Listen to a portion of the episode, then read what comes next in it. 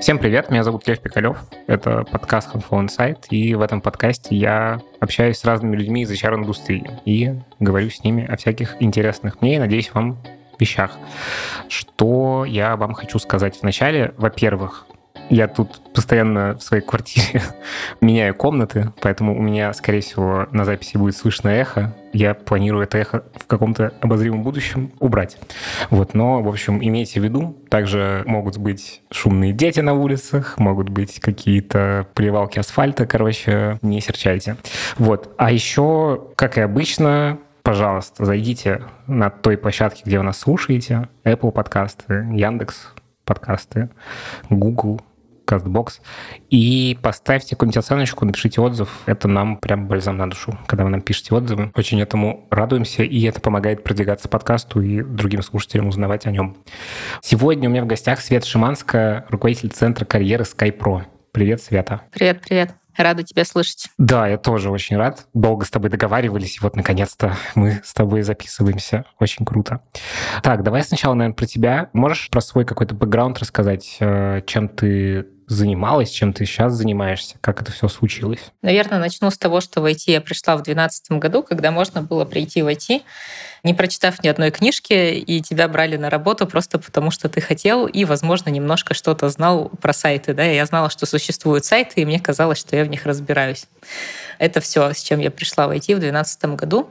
После этого я работала в двух крупных а, аутсорсинговых компаниях, веб-студиях, а, которые работали с крупными заказчиками типа Microsoft, Litres и так далее. То есть мы работали с крупными компаниями. После этого я открыла свой бизнес, свою компанию. Она просуществовала и она существует до сих пор. Я оставила ее своему партнеру. Тоже это была аутсорс-разработка. В первую очередь мы занимались интеграциями сложных систем друг с другом, автоматизацией бизнес-процессов, ну, то есть вся вот эта история. Плюс еще мы работали с отделами продаж. После этого я поняла, что мне хочется посмотреть, как работают крупные компании, да, потому что бизнес все-таки был маленький, и я пришла в Skyeng. Два года я была в Skyeng продукт-менеджером, выросла до продукт-лида. Потом уже непосредственно в SkyPro я запускала первый раз проект ИСа, это когда ученики платят после трудоустройства. Собственно, в этот момент я первый раз вообще столкнулась с трудоустройствами непосредственно. Ну, то есть никогда сама устраиваюсь, никогда кто-то знакомый устраивается, когда я сама помогала ученикам находить работу, и вообще мы разбирались, а что нужно этому рынку, для чего это все происходит.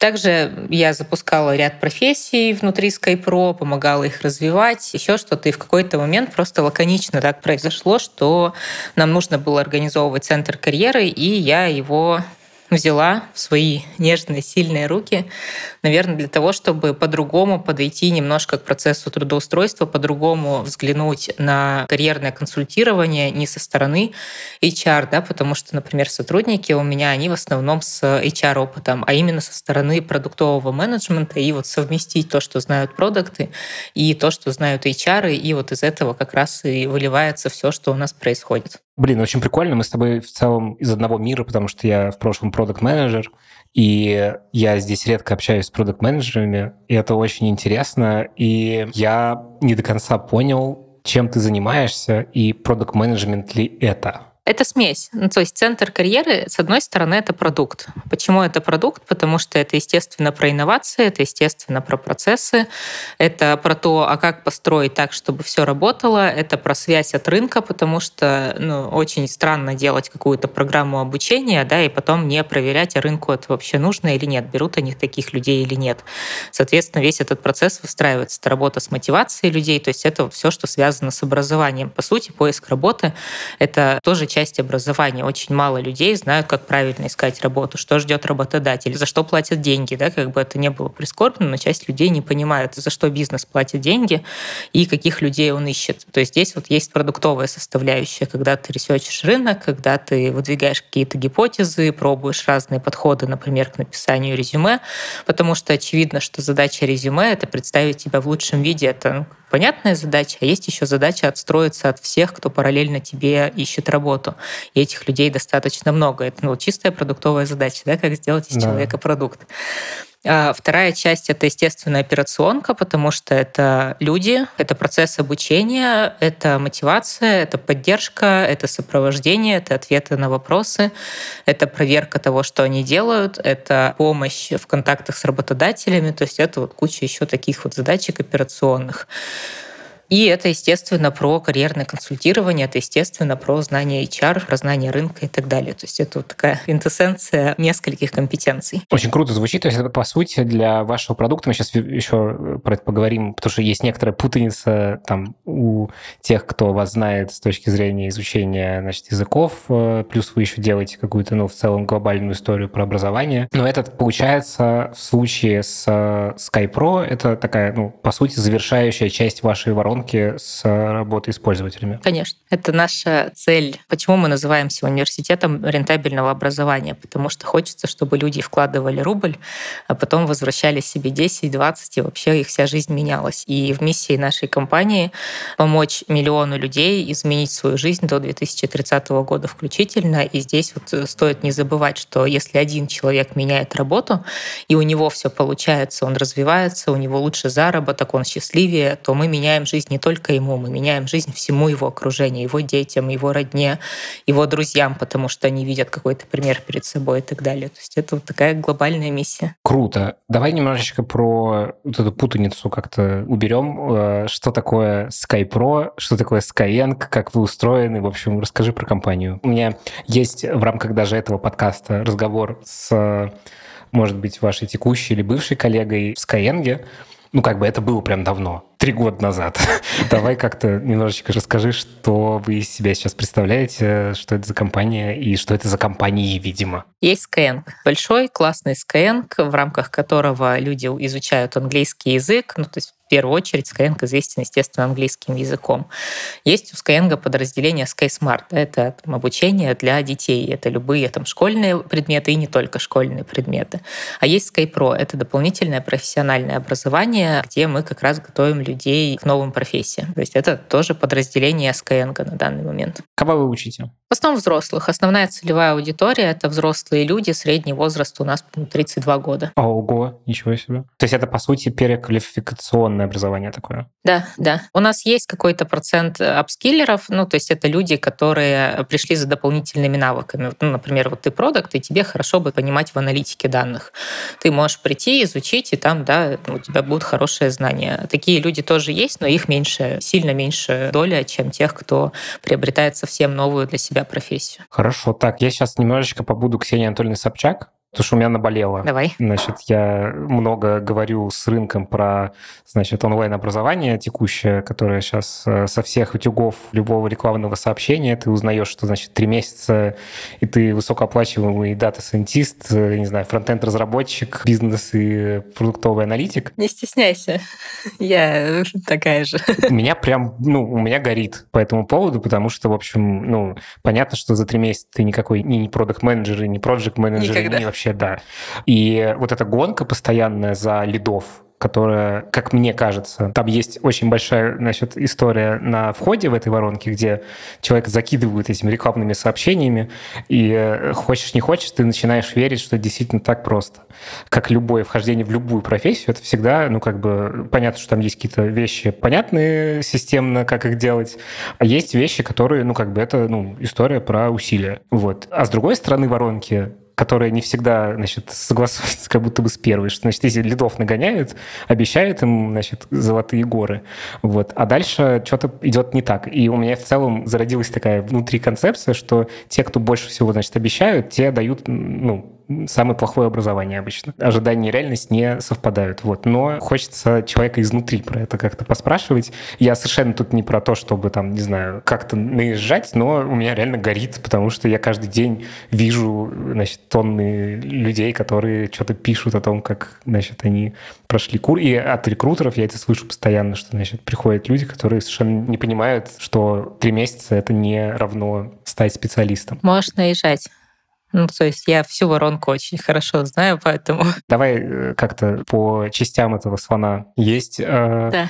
Что с этими обещаниями? Ну, почему так все делают? В чем проблема? Это не проблема. Это реальность, в которой мы живем, И люди обычно, если ты поговоришь э, с людьми, которые, ну, там, основная масса людей, которые ходят, ты понимаешь, что наш человек, в том числе по причине образования, да, которое он получил, по причине того, что там был Советский Союз, и нас воспитывали люди, которые из Советского Союза, они не привыкли верить в себя и в свои силы, и в то, что что-то получится. И единственный способ достать человека из этого панциря — это пообещать ему, что что-то будет не очень сложно, ну там или легко, как некоторым там транслируют, и нарисовать ему картинку будущего. То есть это единственное, что достает человека и как-то его заставляет там помечтать о том, что может быть.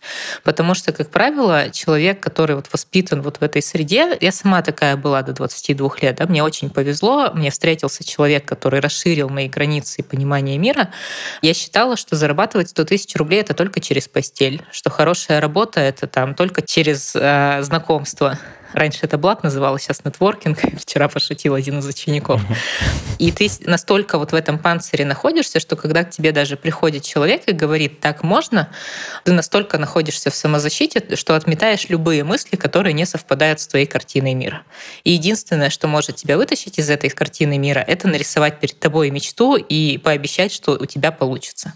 Но получится именно легко, потому что на другие аргументы, к сожалению, ты не реагируешь. Поэтому это нормальный подход подход, он работает, и я считаю, что это один из немногих, который действительно может помочь людям, которые вот настолько закрылись в себе и в своей там психологической защите. Блин, просто мне, конечно, очень хочется в этическую сторону залезть, потому что, ну, как бы часто это, ну, ложные рекламные сообщения, которые на самом деле, ну, типа, не имеют под собой почвы. Я не смотрел вот с этого угла, как ты сейчас описала, про то, что это такой способ как бы пробросить и расшевелить человека, но э, понятно, что, ну, как бы это во многом описывает описывается словом лидогенерация. Да. Дальше такой вопрос, что, ну, в чем вообще проблема обычно в образовании и в достижении каких-то долгосрочных целей как раз в том, что люди не очень секут за краткосрочные вещи и долгосрочные, что типа э, там получение профессии — это долгосрочный продукт даже, наверное, это продуктовая история. А как бы там три месяца поучиться и дойти до какой-то довольно короткой цели — это, ну, проектная деятельность с понятным, значит, э, концом. Вот. И э, как будто бы подменяется понятие в этом месте. Что ты про это думаешь? Да, такое бывает. Давай расскажу, как это устроено дальше. Как должно быть угу. устроено, как это должно работать для того, чтобы это не хотелось называть каким-то обманом, да, или там обманной рекламной кампанией. Сначала ты продаешь человеку, да, то есть ты рисуешь ему картинку будущего, чтобы он загорелся, чтобы у него появилась вот эта вот базовая мотивация на уровне «хочу». Потому что там больше какой-то мотивации. Ну, вот есть люди, которые осознанно приходят, да, там они посмотрели уже, там, не знаю, 500 роликов на Ютубе, что это такое. Они поговорили со знакомыми. Таких мы не рассматриваем, да, такие тоже есть. Это классные ребята, у которых все на самом деле получилось бы, неважно в какой школе. Вообще без разницы. Они сами молодцы. Это тоже аргумент, который был в свое время с бизнес-молодостью, что там типа, не знаю, они берут тысячу человек, берут с них там по пять тысяч рублей, и это их как бы понятный оборот, который они делают с одного конкретного образовательного продукта просто. И дальше там, конечно же, есть процент людей, у которых получилось бы и без них, просто потому что они такие, типа, моторы, которые двигаются, им, в принципе, пофигу. Главное, чтобы, в общем, какая-то среда была. Да, и здесь мы опять попадаем вот в эту стандартную кривую распределения.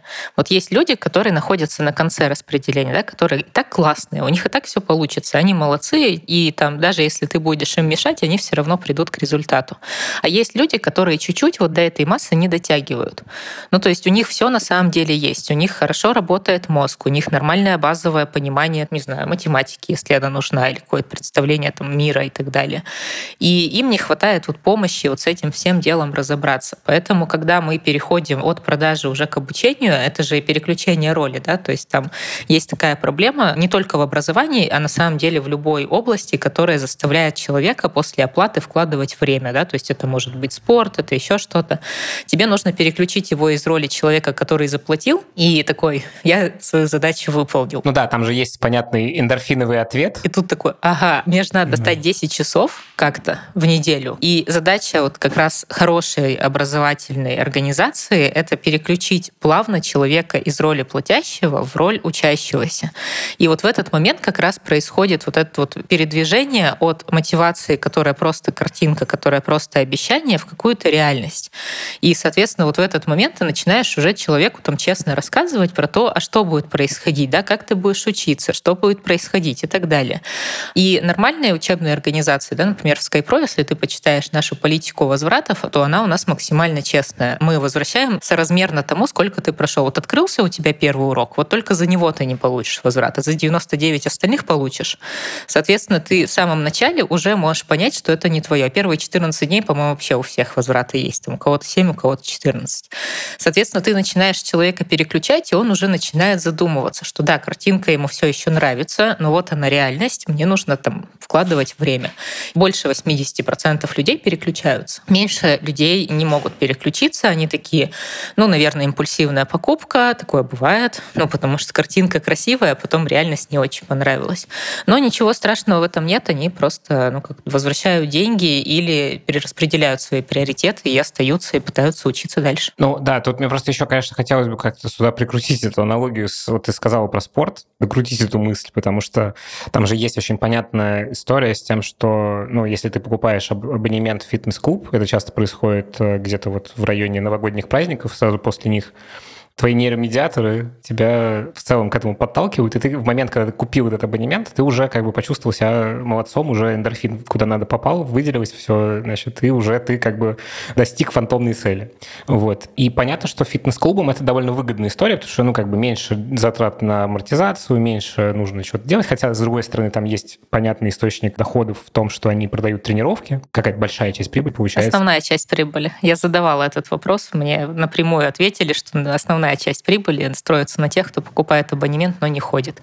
Вот. Или ходит разово. Там, знаешь, есть люди, которые пришли там раз в месяц и ладненько. Да. Прослеживается ли здесь похожая история? Или все-таки с учетом Нет. того, что вы не физический как бы объект, который имеет свою амортизацию и вообще ну, там, заполняемость клуба, и вот это все, у вас масштабируемость по-другому устроена. То есть у вас такой истории нет, получается? Ну, я знаю, что в мире есть школы, я не буду их называть, у которых, в принципе, возврат невозможен.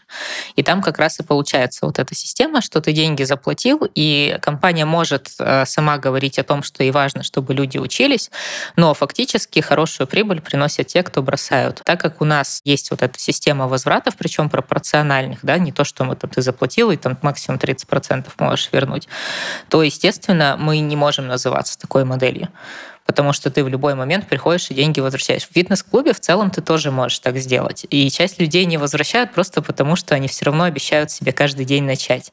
И здесь мы тоже отличаемся. Почему? Потому что начать у нас в целом можно позже там договориться, чтобы тебя переместили на поток, который идет позже и так далее. Но, как правило, все равно ты входишь в поток вместе с другими ребятами, которые одновременно с тобой стартуют.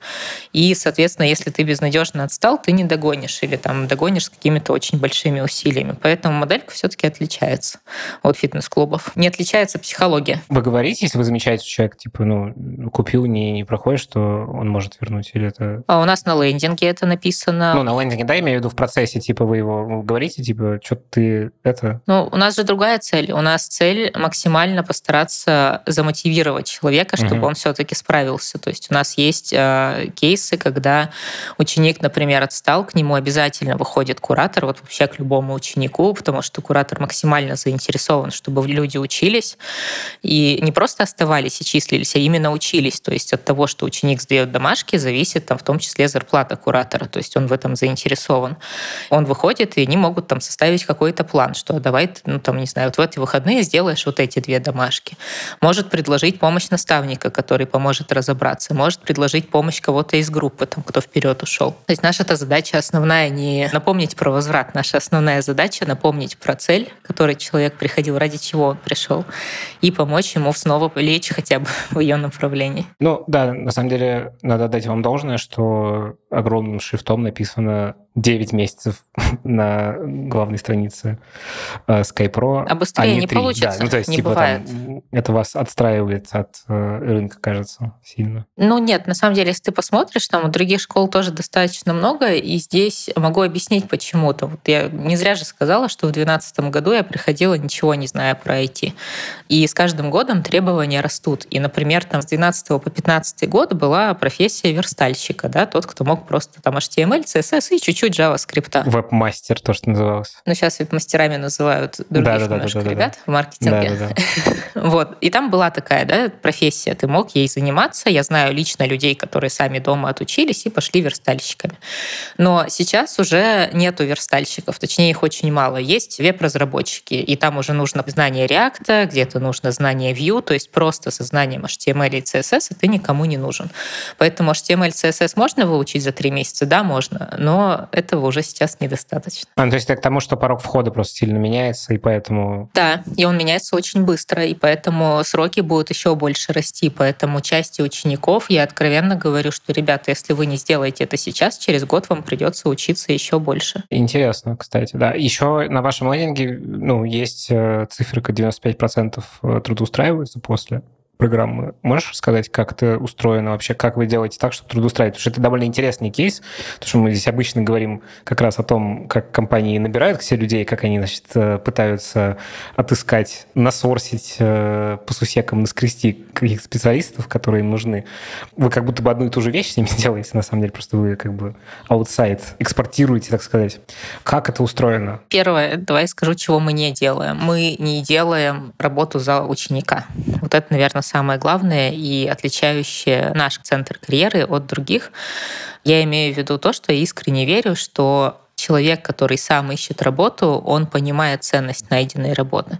Человек тот, который сам делает отклики, ищет вакансии и так далее, он понимает, что он делает, и он стремится к чему-то. Да? То есть если человек сам не способен что-то сделать, значит, ему не так уж и надо. То есть у нас нет задачи, знаешь, как мечта, голубая мечта любого человека, чтобы его привели, посадили на место, сказали, вот это твое рабочее место, а вот карточка, на которую ты зарплату будешь получать. Uh-huh. Но так не бывает, как минимум рабство у нас запрещено, да, и там мы не можем обязать работодателя, не можем обязать ученика. Поэтому первое, что мы доносим, что поиск работы — это тоже работа. Это сложный процесс, он стрессовый процесс. Я не знаю, как давно ты сам писал резюме свое последний раз. Я писала, пыталась его обновить, я занималась этим неделю, потому что мне не нравилось, что получается. Я стирала, писала снова. Самое сложное — это блок о себе, естественно, да, то есть коротко выразить основные мысли, которые ты пытаешься донести. И это гигантский стресс, это, естественно, естественно, это делаешь. И у нас, я могу сказать, что там 95% это даже заниженное. 99,9% ребят, которые выполняют все не требования это, а всю технологию соблюдают поиска работы. Системный процесс какой как это делается? Да, именно системный процесс. Это 20 откликов в неделю, это там, обязательно напомнить работодателю о себе, это лишний раз попросить обратную связь. То есть никакой магии, там нет ничего такого, что иди там постой на коленях у офиса какой-то компании. Нет, это абсолютно нормальные вещи, которые приняты. И вот те, кто это делают, работу за 4 месяца максимум находят абсолютно все, независимо от возраста. У нас есть люди, трудоустроившиеся 60 плюс, они спокойно, ну, они просто делали все, что нужно было ну, они откликались там некоторые чуть больше, потому что они тоже понимают, что они, ну, просто чуть выше конкуренция для них. И все, и никаких проблем. И получается, реально 95% это делают? Да, и больше. У нас нету, я не знаю ни одного ученика, который бы не устроился за 4 месяца, выполняя все, что мы говорим. Угу. Но, я так понимаю, из тех, кто продолжил обучение, наверное, да? То есть это... Ну, конечно. Здесь идет другая сторона. Смотри, очень странно, когда пытаются искать работу люди, которые не освоили материалы. Вот здесь вот про это вскользь упоминал, да, что там приходят на собеседование и вообще не понимают, о чем говорят. Ну, то есть вот их там какие-то базовые, вот если ты дашь задачу такую же, какая была на обучении, он справится, а если дашь другую, то не справится. И все. Ну, такие не очень уровнем э, соискатели. У нас по-другому система. У нас есть аттестация. Аттестация — это такое большое тестовое задание, которое мы собирали на основе тестовых заданий с рынка. И собираем мы его, обновляем постоянно. То есть это не какое-то тестовое ровное с рынка. Мы прям разбили по скиллсету, поняли, какие скиллы чаще всего спрашивают. Мы видим, кстати, динамику, какие скиллы начали спрашивать чаще, какие меньше. И на основе этого собрали большое задание. И если ребята его проходят, мы там, берем их в центр карьеры, они с нами ищут работу. Если не проходят, тогда всегда образовательный блок берет их на доучивание. Это процесс, ну, потому что часть ответственности же лежит на нас. Если ну, не научили, это же не всегда человек плохо освоил. Это, ну, часто это проблема образования. И мы единственные на рынке, кто помогает ребятам еще раз западающими материалами, там, что им у них не получается, освоить это, и чтобы у них в итоге получилось. И потом они сдают второй раз и приходят. А, ого.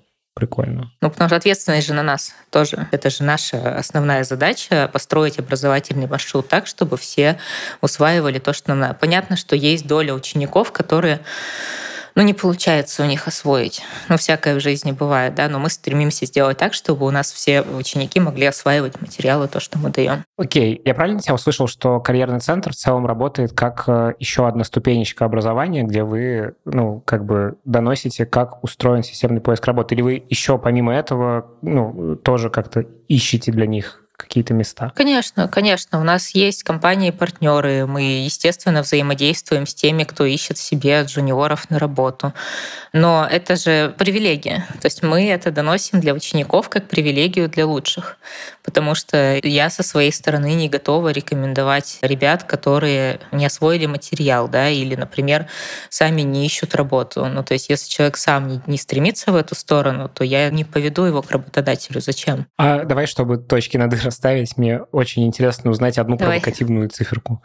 Ну вот, условно, конечная часть воронки — это вот эти, там, то, что у вас на лендинге написано, 780 учеников. Больше уже. Сколько-то, да. А какой-то процент от общей воронки, которая лидогенерировалась к вам и заплатила за обучение? Около 50%. 50? Доходит до конца, да. Ты такой цифры на рынке особо не встретишь на редко. И это вы постепенно наращивали и продолжаете эту циферку наращивать? Конечно, конечно. Это вот как раз работа с мотивацией. Это вот как раз работа с тем, что к тебе выходит куратор, помогает тебе организовывать встречу с наставниками. То есть у нас вот все направлено на людей, которые вот по кривой распределения, которые не молодцы. Потому что которые молодцы, им не нужна помощь. А мы пытаемся помочь тем, кто классный, но просто еще не знает об этом. Давай тогда немножко про компанию. Сколько в SkyPro людей работает? По-моему, на данный момент около 200 сотрудников. Это не считая тех, кто еще на фрилансе, на таком легком, да, то есть они не очень много времени уделяют, там, например, помогают домашние задания проверять учеников или проводят какие-то встречи, то есть это вот люди, профессионалы своего дела, которые помогают нашим ученикам развиваться. Угу. Входят ли в это число еще преподаватели? У нас есть два типа преподавателей. Есть преподаватели, которые работают с нами полностью full time. Они составляют программу, они большую часть времени проводят с учениками. Да? Почему мы решили, вот отошли от этой модели? Есть школы, которые на лендинге прям можешь это увидеть, что там программу составляли и там 10-15 человек, да, разных профессионалов из области. И это прикольно, но всегда должен быть конечный ответственный. Вот у нас за каждую профессию есть конечный ответственный, который отвечает за то, что эта профессия полностью соответствует тому, что мы хотим видеть. Что не разные люди пришли там со своей точки зрения экспертизы рассказали, да, опять тот самый продуктовый подход. Мы исследуем рынок, понимаем, что нужно, и после этого внедряем это в программу. При этом мы иногда привлекаем сторонних преподавателей, когда-то на опруф программы, и у нас очень много наставников. Наставники — это менторы, которые помогают ученикам именно с конкретными домашками. То есть они, как правило, не пишут материал, но они проверяют работы учеников, дают обратную связь, дают какие-то советы, и они с учениками тоже встречаются и там, в том числе рассказывают про себя. Угу. А можете немножечко рассказать, как вы ищете этих преподавателей, какая у вас методика? Потому что ну, у разных компаний, которые занимаются образованием, у них немножко разные подходы. Как у вас устроено, как вот вы принимаете решение о том, что какой-то человек классно будет преподавать, а какой-то нет? Ну, есть, естественно, тестовое задание стандартная боль да, на рынке, что часто компания сама не понимает, кого ищет или не доформулировала это до конца. Нам самое главное, чтобы человек, который приходит, ну, во-первых, он был профессионалом в своем деле, но на каком-то уровне, да, то есть там не обязательно быть супер-супер синьором просто потому, что ученикам это не нужно, да, они там до этого уровня еще через три года дорастут. Но очень важно, чтобы у этого человека была эмпатия, а, потому что учиться тяжело, ученики, ну, все равно ты в стрессе находишься. Второе — это это умение объяснять сложные вещи простыми словами. Это проблема любого профессионала, да, когда ты уже профессионал, ты забываешь, как оно было в начале, и тебе многие вещи кажутся очевидными. И вот мы смотрим прям очень тщательно за тем, чтобы человек умел объяснять там, условно, на палках, огуречиках, да, что это на самом деле значит. И, соответственно, как он дает обратную связь, насколько она экологична, насколько он аккуратно ее доносит до ученика и насколько он развернуто это делает, потому что тоже есть два типа менторов. Есть те, кто просто, ну там, ты сдал домашку, они тебе что-то ответили, да, там правильно, неправильно, и чисто по домашке тебе рассказали. Но гораздо больше ценятся менторы, которые готовы рассказывать больше, что, например, там, не знаю, попробуй еще вот так этот код написать, а попробуй его сократить, а попробуй еще что-то сделать. То есть, когда они показывают больше, чем требует программа, и это очень сильно развивает учеников. Или рекомендуют, да, почитай книжку, почитай статью. Это тоже очень классно работает. А как эту эмпатию проверить вообще? Ну, типа, это довольно такая вещь на кончиках пальцев, то, что называется. Как понять, что человек эмпатичный, не эмпатичный? Какие-то тесты даете или что это? Да, конечно, тестовое задание. То есть вот тебе домашки, напиши обратную связь. А, то есть и дальше вы оцениваете, насколько это подходит. Да, да. А, Причем у нас, например, на графическом дизайне у нас обратная связь э, очень часто дается не письменно, а дается через Loom. Потому что дизайн — это же другая структура, да, и там, соответственно, преподаватель шарит экран, в Loom записывает и прям рассказывает, вот здесь хорошо, вот здесь вот там можно по-другому, здесь вот это и, и так далее. И это тоже вот такой очень прикольный подход, потому что это интереснее, чем текст читать. Ты просто смотришь, как он делает, и тут же можешь это повторить. Угу. Окей, а как вообще сам этот процесс? Я правильно понимаю, что преподаватель — это ваш основной, ну, как бы поиск, который вы делаете как команда? Преподаватели и кураторы, да. Ну, то есть те люди, которые поддерживают учеников. Куратор поддерживает скорее морально, помогает с какими-то техническими деталями, да, куда пойти, кому задать вопрос, а мне непонятно, помогите, ну, то есть вот эти все вещи. А менторы, наставники, они в первую очередь, конечно, отвечают за харды, за то, чтобы ученики в них разбирались. Можешь про воронку вот этого поиска рассказать? То есть как вы их э, ищете? Даже, наверное, как вы понимаете, что вот нужен новый преподаватель или там куратор? Вот всю воронку можешь описать? Давай я пишу воронку найма карьерных консультантов, потому что это похожая воронка, но просто я про нее там точно знаю, что происходит. Карьерные консультанты у нас тоже есть э, те, которые пишут программу, ну то есть что должно быть во встречах, какие мысли мы доносим до учеников, что важно донести, в какой момент. И здесь важно упомянуть, что мы про рынок начинаем рассказывать не когда ученик учиться закончил, а еще в самом начале его учебы, и на всем протяжении мы погружаем его в эту историю. И есть карьерные консультанты, которые на партайме, они точно такие же, ну, они типа наставников, но просто в процессе поиска работы, да, то есть они хорошо знают эту технологию. И как мы понимаем, что нужно нанимать следующего, это от объема учеников. То есть у меня есть расчетная модель, сколько учеников в какой момент зайдет. У меня есть расчетная модель, сколько может быть учеников на одного карьерного консультанта, чтобы это было эффективно. Потому что там больше, если дать, то просто качество упадет, и нам это не нужно. И все, и, соответственно, это стоит в плане найма, который мы корректируем раз в период, если видим, что, например, учеников стало больше. Либо у нас есть такая история, что на аналитике данных, например, например, у нас ученики начинают искать работу еще в середине обучения, потому что есть базовые навыки, с которыми можно найти работу, а есть навыки, с которыми, скорее всего, найдешь работу. И вот как только есть базовые, мы уже предлагаем ученикам, не предлагаем, это прям в программе есть, выйти на рынок и посмотреть, а, что там происходит, потому что ты тогда стандартные сомнения да, учеников, а тому ли меня учат, точно ли это спрашивают на собеседованиях. И вот они, соприкоснувшись с рынком, понимают, что да, тому, и поэтому у них дальнейшая учеба идет легче.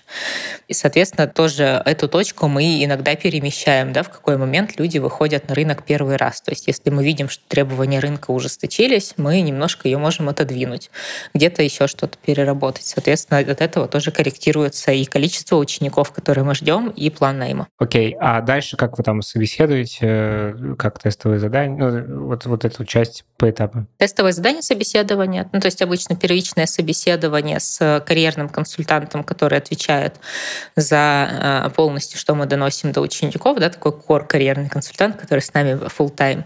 После этого тестовое задание обязательно, и после этого уже финальное собеседование может быть со мной, если мне недостаточно того, что я вижу. Угу. Я, например, когда выбираю карьерных консультантов, я вообще не смотрю резюме. Ого. А почему? В первую очередь я это перестала делать, потому что меня начало прям бесить вот это вот, знаешь, когда мы хотим, чтобы человек был от 25 до 40. Угу. И вот у меня тут же возникает вопрос, а до 25 с родителями все жить должны или что происходит? А после 40, там, не знаю, пистолет с одним патроном за счет государства выдавать, все? Ну да, ты типа просыпаешься 25-летним, вчера был 24-летним, сейчас 25-летний, и все, жизнь поменялась да. моментально, везде тебе дорога открыта, и то же самое в 39, значит, ты засыпаешь, просыпаешься в 40, и жизнь, в принципе, заканчивается. Да, да, да. И это очень глупо, потому что я видела талантливейших людей, там 50 плюс, 60 плюс. Они заткнут за пояс любого 30-летнего. И в какой-то момент я поняла, что у меня тоже есть вот этот вот, знаешь, паттерн в голове, что я неосознанно все равно там буду предпочитать там, фотографии, еще что-то. И в этот момент я просто перестала смотреть резюме. Ну, то есть вот я первичный отбор там отдала HR, мы договорились, что мы вообще, она не смотрит на возраст, только на релевантный опыт. И я сама, там, например, я только через год работы узнала, сколько лет моим коровским консультантам. Оказалось, что обоим за 40. Потому что я смотрела, а как они говорят, как они отвечают на вопросы. У меня есть ряд вопросов, триггеров, которые первичные. Я в какой-то момент даже запускала VCV, а, где был один из пяти вопрос крайне важный. Вот именно ответ на него определял, буду я с ним общаться дальше или не буду.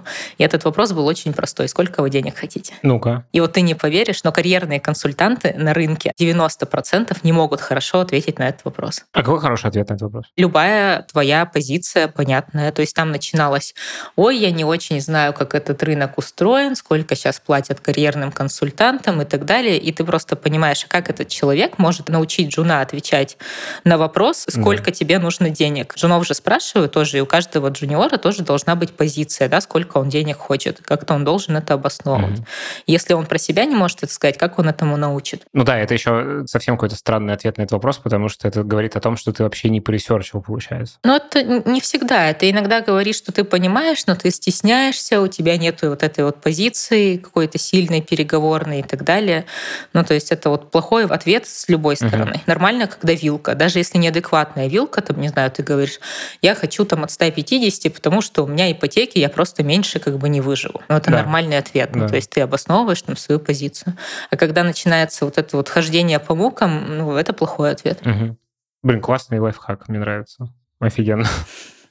Это не только для карьерных консультантов работает. Да, да, да, я возьму на заметку в смысле. Для многих профессий да. есть вопрос-триггер, который тебе четко показывает, стоит ли с этим человеком продолжать общение.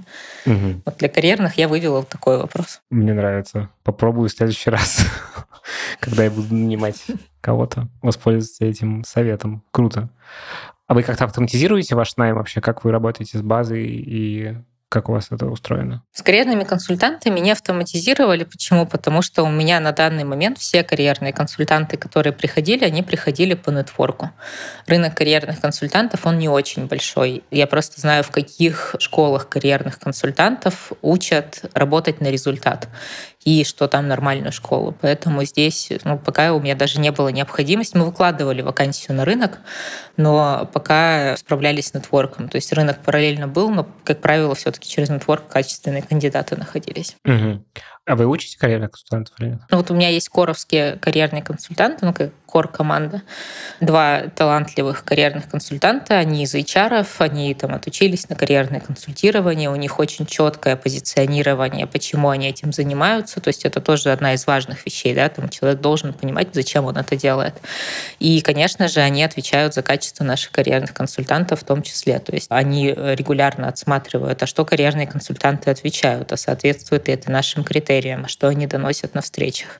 И я тоже раз в период это делаю, потому что ну, качество от масштаба не должно падать, оно должно наоборот увеличиваться, потому что некоторые карьерные консультанты способны привнести что-то свое и классное.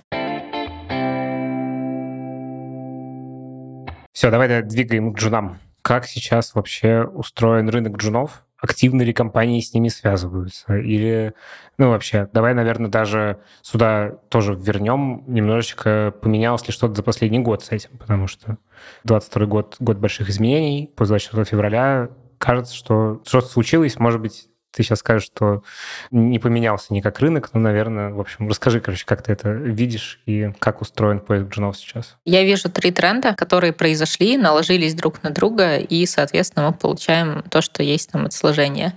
Первое — это, естественно, уход иностранных компаний. То есть, по идее, уход иностранных компаний, какой-то их части, должен был сделать что? Там часть людей они с собой забрали, часть не забрали. Он должен был немножко уменьшить рынок, да, уменьшить спрос на IT-специалистов. Второй тренд — это то, что часть специалистов уехали. Просто ну, уехали из страны, нашли работу в международных компаниях и так далее.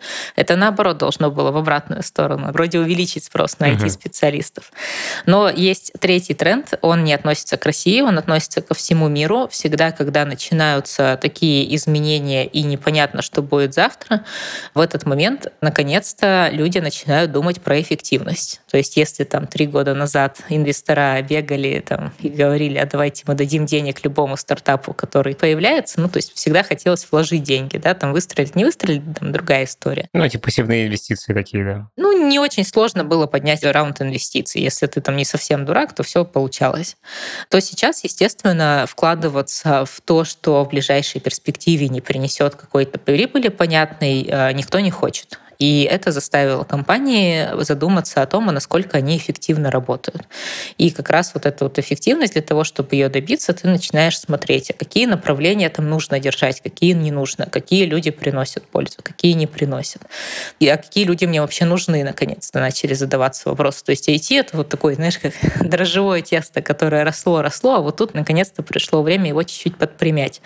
И это происходит по всему миру, да, вот эти массовые сокращения в Гугле, там еще где-то но это же не сокращение эффективных людей эффективных людей везде оставили. Всегда сокращают либо инвестиционные проекты, ну, которые там просто на перспективу, да, что может быть когда-нибудь там этика искусственного интеллекта нам пригодится. Либо людей, которые непонятно, а нужны ли они сейчас. Ну, это вопрос не к человеку, да, вот именно его роль, она нужна сейчас, или мы можем эту роль закрыть двумя другими людьми, которые остаются.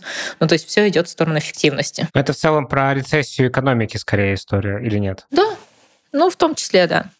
Но я не считаю это рецессией, я считаю, что это всегда классный поворот в сторону эффективности и в сторону того, что ты начинаешь думать, не раздувать штаты, да, вот я знаю там часть людей, которые привыкли к тому, что любую проблему затыкают наймом, а это неправильно, не всегда все проблемы решаются наймом. Ресурсное мышление, антиресурсное мышление, скорее. Да, да, да. Соответственно, появился еще вот этот тренд, и, соответственно, вот что мы видим на рынке? Мы видим, что, например, зарплаты качественных специалистов уровня там middle плюс senior, они растут и достаточно сильно растут, и за них прям битва, да, то есть там постоянно выходят, хантить пытаются и так далее, у кого-то получается. А, в то же самое время у джунов а, средний уровень зарплаты, который предлагает рынок, он снизился, снизился примерно процентов на 15-20. Нифига себе. Ну, достаточно сильно, потому что джунов mm-hmm. достаточно много. Но здесь а, возникает там следующая история. Вот когда ты начинаешь думать про эффективность, ты начинаешь приходить к тому, что да, тебе в какой-то степени нужны вот, ну, тебе нужны прям сеньоры, да, и лучше платить одному классному чуваку, чем пяти там средненьким, потому что один классный все сделает правильно с первого раза.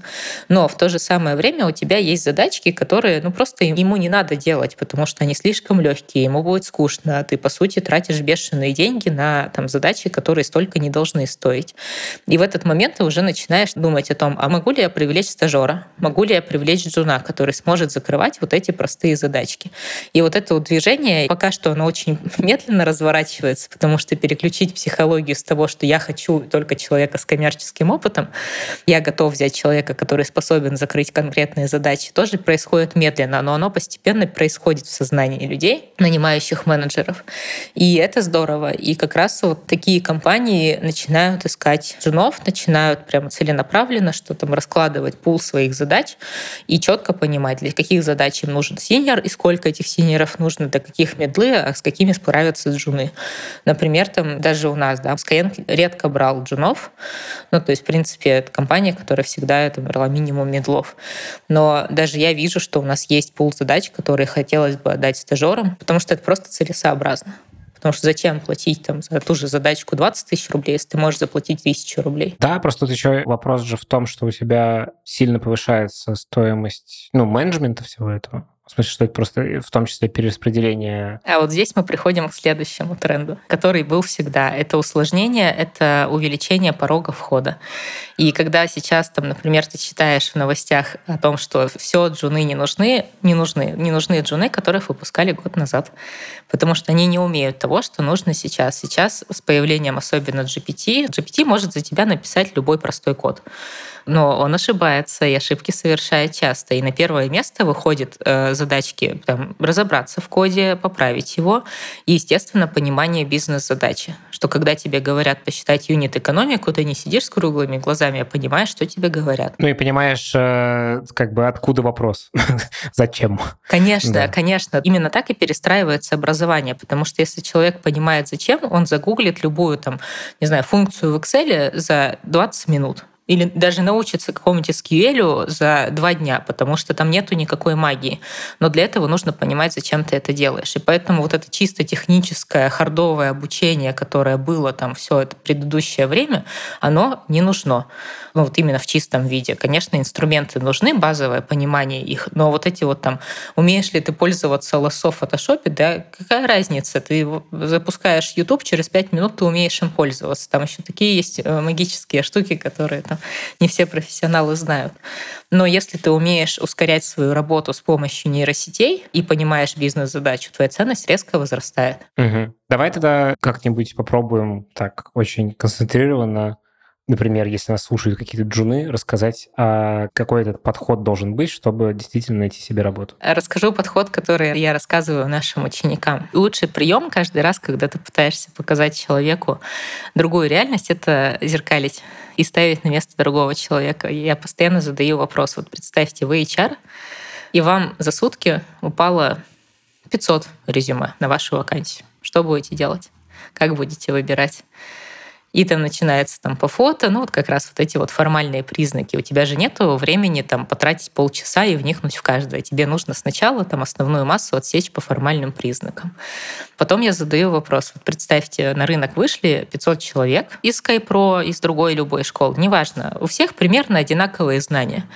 Вот как среди вас выбрать того, кто классненький? И все. И вот здесь вот начинается вот этот вот момент ступора, да, когда человек начинает задумываться, а ведь реально, ведь все одинаковые. Вот здесь как раз и должно включиться, а чем я могу отличаться. Ты можешь отличаться классным резюме, ты можешь отличаться классным пэт-проектом, ты можешь отличаться тем, что ты, блин, один из 10% проходишь какие-то дополнительные а, курсы на степике.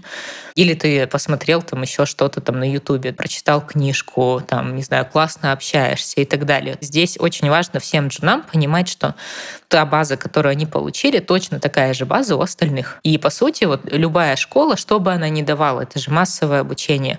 Это всегда для троечников. То есть ты знаешь на троечку, и тебе для того, чтобы у тебя было проще все получилось, ты должен понимать, а что нужно сделать на четверочку. И вот нормальные школы про это рассказывают. Мы про это стараемся рассказывать. А вот делает человек это или нет, потому что это уже не на уровне находится хардов и какого-то знания, это на уровне какого-то сенса и желания что-то сделать находится. И вот э, те, кто действительно начинают интересоваться, все у них хорошо. Угу. Я бы как э, рекрутер подходил, наверное, следующим образом. Я бы сначала отсеял по ключевым словам все резюме. Понятно, что они могут быть одинаковые, но вряд ли это такой вакуум. Я думаю, что там процентов 30 точно отсеивается на уровне того, что просто люди не указывают то, что релевантно в моей вакансии. Э, часто так бывает у джунов. Ну, это нормальный HR, да? Да. Вот. Не все так делают. Дальше, наверное, как раз то, о чем ты говоришь, это ну, какие-то вещи, которые связаны с Pet Projects, типа с нормальным рассказом о себе, вот этими вещами. Там тоже, наверное, процентов, я не знаю сколько, ну, больше 50, мне кажется, уже. Да нифига, ты по формальным признакам сначала отсеиваешь. В HeadHunter есть галочка только с фотографией. Вот я, э, много кто ее нажимает. А, ну, например. По-тупому. Ну, как бы зачем? Ты же на Авито всегда нажимаешь, там, например, если ищешь квартиру, ты же с фотками будешь смотреть смотреть. Ну, Зачем да, тебе смотреть да. предложение без фото или машину, когда выбираешь? Вот здесь то же самое. Не, ну видишь, ты себе немножко противоречишь. Ты же не, не смотрю на фотографии. Ну, это я, потому что я для себя приняла такое решение. Но угу. чаще всего все-таки смотрят. И на 80% отличается конверсия у тех, кто без фото. Офигеть. Так, значит, все ставим фото. Хорошее фото еще лучше. Ну, конечно, конечно.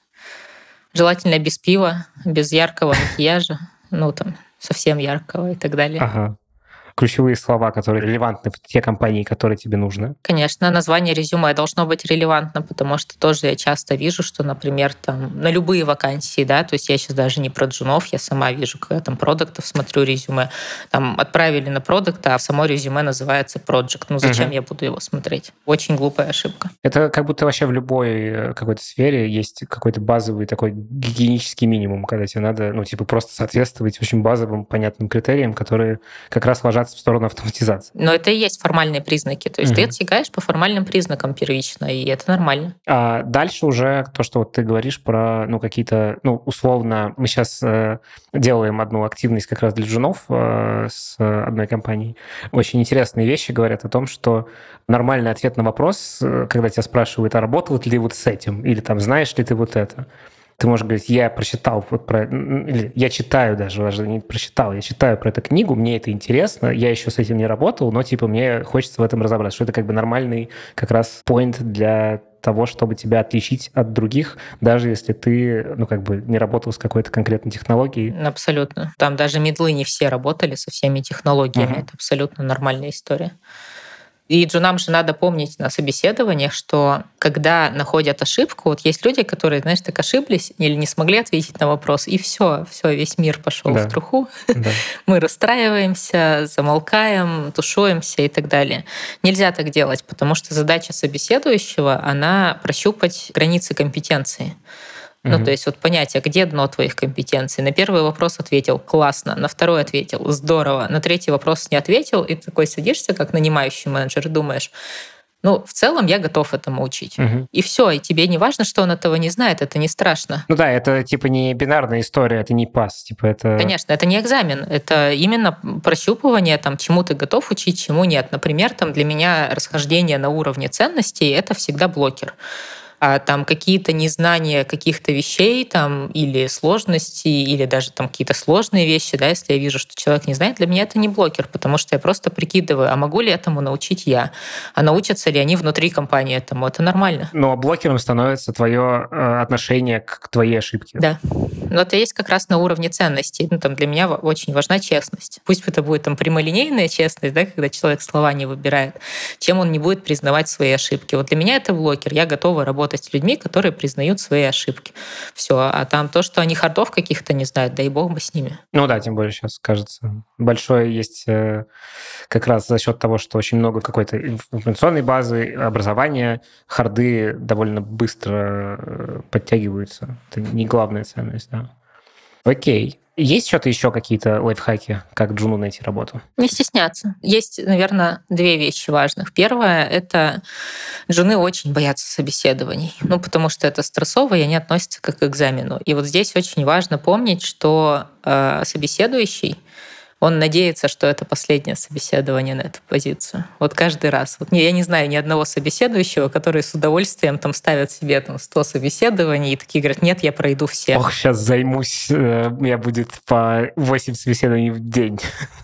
Да-да-да каждый идет на собеседование с мыслью о том, что я хочу, чтобы этот человек был тот самый. Поэтому помогают, подсказывают, там, поддерживают. И вот важно помнить, что это именно так.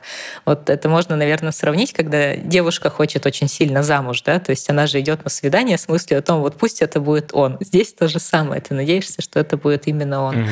И относиться нужно соответственно. То есть твоя задача найти матч с этим человеком. Твоя задача показать все, что ты знаешь, и в то же самое время со софты решают. 70% успеха — это софты. Если ты классный, если с тобой приятно иметь дело, то тебе большую часть хардов простят на начальных позициях, потому что на начальных позициях никто не ждет там какого-то супергения. На там более серьезных позициях, да, там харды какие-то очень важны, да, например, там в том же Data Science, просто потому что ты иначе с работу не сможешь делать, а быстро им не научиться. Это первое. И второе — это адекватно относиться к рынку. Ну, то есть нормальные конверсии из отклика в приглашение от 5%. Угу. То есть вы 100 откликов отправили, и 5 получили всего приглашений. И это нормально. И к отказам нужно относиться нормально, не пугаться их. Они бывают автоматические отказы, бывают им еще по каким-то причинам. Вот важно просто даже про это не думать. Если вам отказали после собеседования, это важно анализировать, да, потому что ты вспоминаешь, там, где ответил, где не ответил, может, ты как-то не так себя повел. То есть вот это очень важно. Ну, а фидбэк. если отказ да. на этапере резюме, угу. Просто не думать об этом. Это не важно. Это может быть по любой причине. Это может быть просто по причине того, что там, не знаю, HR заболел, неделю его не было на работе, он получил там полторы тысячи откликов, но при этом, пока он болел, уже кого-то нашли. Он просто всех автоматически отправляет в отказ. Ну, потому что так нужно делать для HeadHunter, чтобы там он вас тоже не деприоритизировал. И все. И, и это не в тебе дело. И вот очень важно вот эти отказы не воспринимать как личное, потому что они очень сильно заставляют расстроиться, выгореть, и на собеседованиях потом это тоже чувствуется. Спокойно относимся к отказам, просто идем вперед. Никто еще без работы не остался, если продолжать двигаться, продолжать стараться, рефлексировать, исправлять свои ошибки. Ну да, и с этой точки зрения, конечно, отправить 5 резюме и отправить 200 откликов, э, то, ну, как бы понятно, что ты сужаешь сильно круг и Блин, все описывается продукт менеджментом простите, ребята. Да, почему я пришла к этому? Я, да. же, я же начала с того, что, да. потому что продуктовый подход вот в карьерном именно консультировании не применялся, а его нужно применять. Это просто продукт. Ну и, соответственно, не стесняться просить обратную связь. Любую, любая обратная связь, она крайне важна.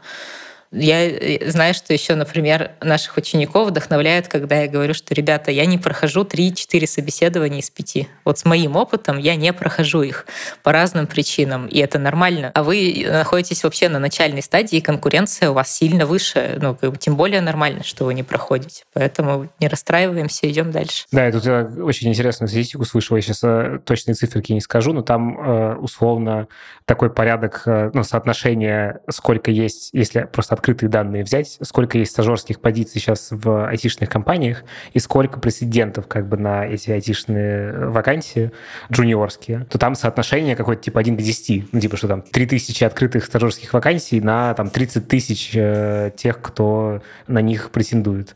Вот. И получается, что ты в суперконкурентном рынке живешь. Ну да, самый плохой конкурс до 15 человек на место, а даже до 24 такое Вау. есть в некоторых профессиях.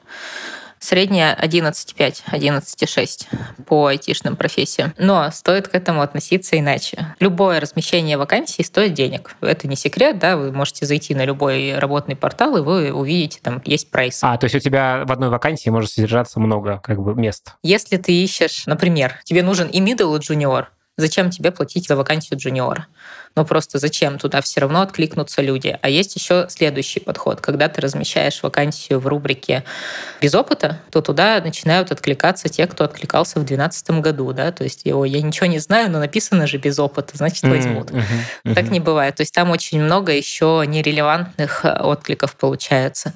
И для того, чтобы этого избежать, ты просто размещаешь вакансию в рубрике middle, и, соответственно, туда все равно откликнутся джуны, которые посмелее, да, у которых там есть какое-то ощущение, что они справятся. Это как раз вот этот лайфхак, что я просто слышал тоже про эту историю, что, ну, в общем, не стоит себя э, ограничивать кругом поиска только, значит, вакансиями, где написано прямым текстом, что это для начинающих специалистов. Ты как бы подаешься везде, где ты релевантен по стаку, по формальным признакам. По скиллсету. Ну, разве что кроме вакансий, где там есть вакансии, в которых большим шрифтом пишут Старший, только с опытом. Да, да. да, вот на такие не надо. А если этого не написано вот в таком явном виде, то почему бы не попробовать? Ну, да, там конверсия будет ниже, но есть люди, которые устраивались на медловские вакансии, не обязательно медлами, да, просто потому что в компании была такая позиция, но не, не стали открывать отдельную вакансию. Почему не делать этого? А давай это с точки зрения компаний. Как компаниям эффективно вообще работать с джунами, как их искать, можешь рассказать? Первое — понять, для чего джуны, какие они задачи будут выполнять. Потому что если просто прийти и спросить, а если джуна будете искать, то какого, то, как правило, насыпают полный спектр, да, то есть что там все навыки должны быть, все важно и так далее. Но когда начинаешь разбираться и задавать уточняющие вопросы, а какие задачи он будет решать в первые месяцы, какие во второй, какие в третий, ты понимаешь, что на самом деле полный этот стек-то он и не нужен. Ну, то есть там нужны немножко другие навыки. Uh, у меня есть любимая история, когда один из джунов пришел на собеседование, и его спросили про SQL, какую-то функцию. Парень был смелый, он не стушевался такой, а зачем это? Как часто я буду пользоваться SQL в работе? Ему такие, ну раз в полгода. Он такой, ну и зачем мне тогда это помнить? Я загуглю, как, когда понадобится. Его взяли. Угу. И это как раз полностью отражает то, что иногда спрашивают то, что в действительности человеку не понадобится. Или оно понадобится, но когда-нибудь там потом. И он сможет это изучить тогда, когда это действительно будет актуально. Поэтому первое — это понять, а что за задачи-то будут. То есть это получается лайфхак и для тех, и для других, потому что тебе могут написать в требуемом стеке, значит, вот это все там SQL, значит, э, не знаю, Python, если ты даже не разработчик на Python, в общем, все, все, все, все. Но не все эти требования, значит, ты можешь подаваться и на такие вакансии, в том числе, и потом уже на собеседовании узнавать, чего, да, чего да. кого. Ну, конечно, есть базовый стек, там странно идти во фронтендера, когда ты не знаешь HTML, но есть вот такие вещи, которые просто могут требоваться меньше, или ты сам понимаешь, что ты способен это изучить за неделю. Ты просто можешь сказать, я как бы, да, вот это конкретно я не знаю, но я это изучу за неделю. Можем через неделю встретиться, я продемонстрирую. Такие тоже случаи бывают. То есть здесь очень важно определиться, какие задачи человек решает. И вот здесь я сталкивалась прям с такими случаями, когда задачи чисто джуновские. Вот прям чисто джуновские. Но нанимающий менеджер прямо такой только с коммерческим опытом. Зачем? Ну, человеку с опытом, медлу, будет скучно эти задачи решать. Зачем тебе это нужно? Зачем тебе человек за 150 тысяч рублей, когда ты можешь нанять человека за там, 50 тысяч рублей и получить на самом деле то же самое? Возможно, медленнее, да, то есть, возможно, он будет задачу делать не 2 часа, а 2 дня, но зато он с тобой останется дольше, потому что мидл посмотрит на эти задачи, посидит с ними несколько, там пару недель, такой, мне скучно, и уйдет, и будет прав абсолютно. И поэтому здесь очень важно понимать там четко, что какие задачи предстоят. И спрашивать про них, и тестовые давать про них. Второе должно быть определяющим, это готов ли ты вкладываться в человека. Представь, что перед тобой стоит 100 человек, и ты можешь вложить в одного из них 100 тысяч рублей, а через два года получить 300 тысяч рублей. Офигенное вложение, да, там 300 процентов. Ну, просто обалдеть. Ни один банк тебе столько не даст. Вот как ты будешь выбирать? Ты будешь выбирать того, кто горит, у кого мотивация, кто понимает, зачем он туда идет. И вот в этот момент очень важно не отсеивать по формальным признакам, там, не знаю, высшее образование. Ну, зачем? Что оно вам покажет, что оно вам даст? Особенно, когда даже не техническое, а любое высшее образование. Или, например, тот же самый возраст от 25 до 40. Да может этот человек там наконец-то в 42 года жизнь поменял. И он наконец-то понимает, что он хочет. Он раньше жил вот в этой прекрасной советской системе, когда там родители сказали, иди учись туда, он пошел учиться туда, всю жизнь был несчастлив, а тут наконец-то нашел свое. И такого действительно много. И он будет работать гораздо лучше, чем любой джун. А еще, что важно в таких людях, людях, они крайне благодарны, потому что 20-летний у тебя поработает там полгода, научится и пойдет на большие деньги куда-нибудь и будет прав. А тот, который постарше, он будет благодарен за вложение и останется с тобой дольше, гораздо дольше, сильно дольше. Наверное, такой завершающий сейчас вопрос к тебе. Я знаю много компаний, которые так же, как э, Skyeng, придерживались э, позиции, что, в общем, мы работаем с медлами сеньорами, не работаем с женами. Вообще, это сейчас необходимость работать с женами? Или, в общем, пока еще можно не? Для кого как. Есть компании, у которых все хорошо с деньгами. Назовем это так. И они могут конкурировать за лучшие кадры, и они могут много платить от этого, их экономика не рушится. Соответственно, они будут пылесосить рынок. Это была такая история, я не помню, какой год, 16-17, вот, когда крупные компании э, открыли офисы в Новосибирске. И новосибирские веб-студии вздрогнули, потому что они могли до этого находить э, Э, классных специалистов дешевле, но тогда еще и удаленки толком не было. А пришли крупные компании, просто взяли и пропылесосили рынок и собрали всех крутых специалистов э, просто на деньги там в полтора-два раза больше. Ну, конечно, большинство ушли. Такие остаются, они в своем праве, это нормально, ну, там, есть деньги, пользуйся. Но есть компании, которые не способны конкурировать. Просто по своей там юнит-экономике, просто потому, а сколько они готовы вкладывать. Поэтому для них эффективность на первом месте, и вот для них как раз очень важно с женами работать, в том числе потому, что ну, есть такой спектр задач, зачем от них отказываться. А есть какой-то легкий способ начать работать с женами, если ты до этого с ними никогда не работал? Что надо сделать, чтобы этот опыт был приятным? Заинтересовать человека, который будет с женой возиться. Ну, то есть есть же, там, не знаю, тем лиды, которые отказываются, но они отказываются иногда потому, что понимают, что найдут лучше, а, а иногда только потому, что они не хотят возиться и там не готовы вкладываться. Насколько это классно для компании, не знаю. Очень важно, чтобы просто был человек, который заинтересован. Иногда, может быть, даже заинтересован рублем. Что, не знаю, Джун проходит испытательный срок, вот тебе там квартальный бонус, там какая-то его часть. Есть еще, кстати, такой не лайфхак, а способ быстро понять, подходит тебе джун или нет. Человек не должен задавать повторно одних и тех же вопросов. Вот если ты понимаешь, что человек второй и третий раз спрашивает одно и то же, и причем даже это есть в переписке, вот тогда, скорее всего, не надо с этим э, женом работать, потому что он не запоминает, он не погружен. Но это даже просто по признаку бесит или нет. Вот меня, наверное, бесило бы такое. Ну, он же может просто задавать много вопросов, но ты садишься и понимаешь, что в целом они адекватные, да, например, они про... Не-не-не, я, не, я про повторы говорю, да, это прям раздражает. Повторы, ну, конечно, они бесят, но когда это один раз произошло, да. ты такой, ну ладно, он забыл, а когда это происходит третий, пятый раз, ну, тогда ты уже задаешься вопросом, насколько он погружен. Или у него задача просто спросить, сделать и забыть, и все. Все-таки вот финальный вопрос. Скажи, пожалуйста, а вот за последний год, за, получается, 22 и вот 4 месяца да, прошло, 23-го? Три с половиной. Три с половиной, да.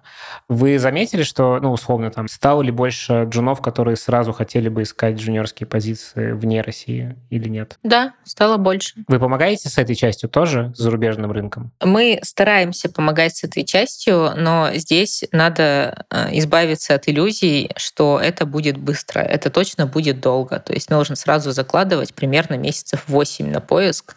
И причем, если там условно на своем рынке ты можешь э, проскочить на дурака, вовремя заметили, ну просто звезды сошлись, да, и тебя взяли, то там такого не получится. И, соответственно, тебе нужен и язык, и понимание менталитета, и понимание, что от тебя ждут на собеседованиях, потому что конкурс там все-таки выше, а ты все-таки чужеродный элемент, так или иначе. Поэтому можно ли найти? Да, можно, но усилий нужно гораздо больше. И а не правильнее ли тогда найти работу, ту, которая найдется проще, а потом, когда ты уже наберешься опыта, ты уже сможешь можешь делать что-то еще. Это, знаешь, похоже на вождение машины. А ты же вначале, когда начинаешь водить, тебя отвлекает все. То есть ты сконцентрирован на руле и там на своих ногах, а потом уже там через 2-3 года ты вообще не замечаешь этих действий и спокойно занимаешься остальным. И здесь то же самое, ну как бы зачем тебе еще вот этот вот стресс погружения в новую для себя сферу, еще и новый язык, еще и новый менталитет и так далее. Ну как бы сломаться любой человек может. Может тебе сначала до автоматизма довести харды там и понимание процессов, а потом уже идти вот в какие-то новые реальности. Но есть те, кто пытаются, есть те, кто находят, молодцы, но усилий надо сильно больше. Окей, это была Света Шиманская, руководитель Центра карьеры SkyPro. Спасибо тебе большое. Мне кажется, крутой разговор получился, и я наконец-то смог побомбиться про образование. Это был подкаст Handful Insights. Подписывайтесь, ставьте нам оценки, пишите отзывы, и всем пока. Пока-пока.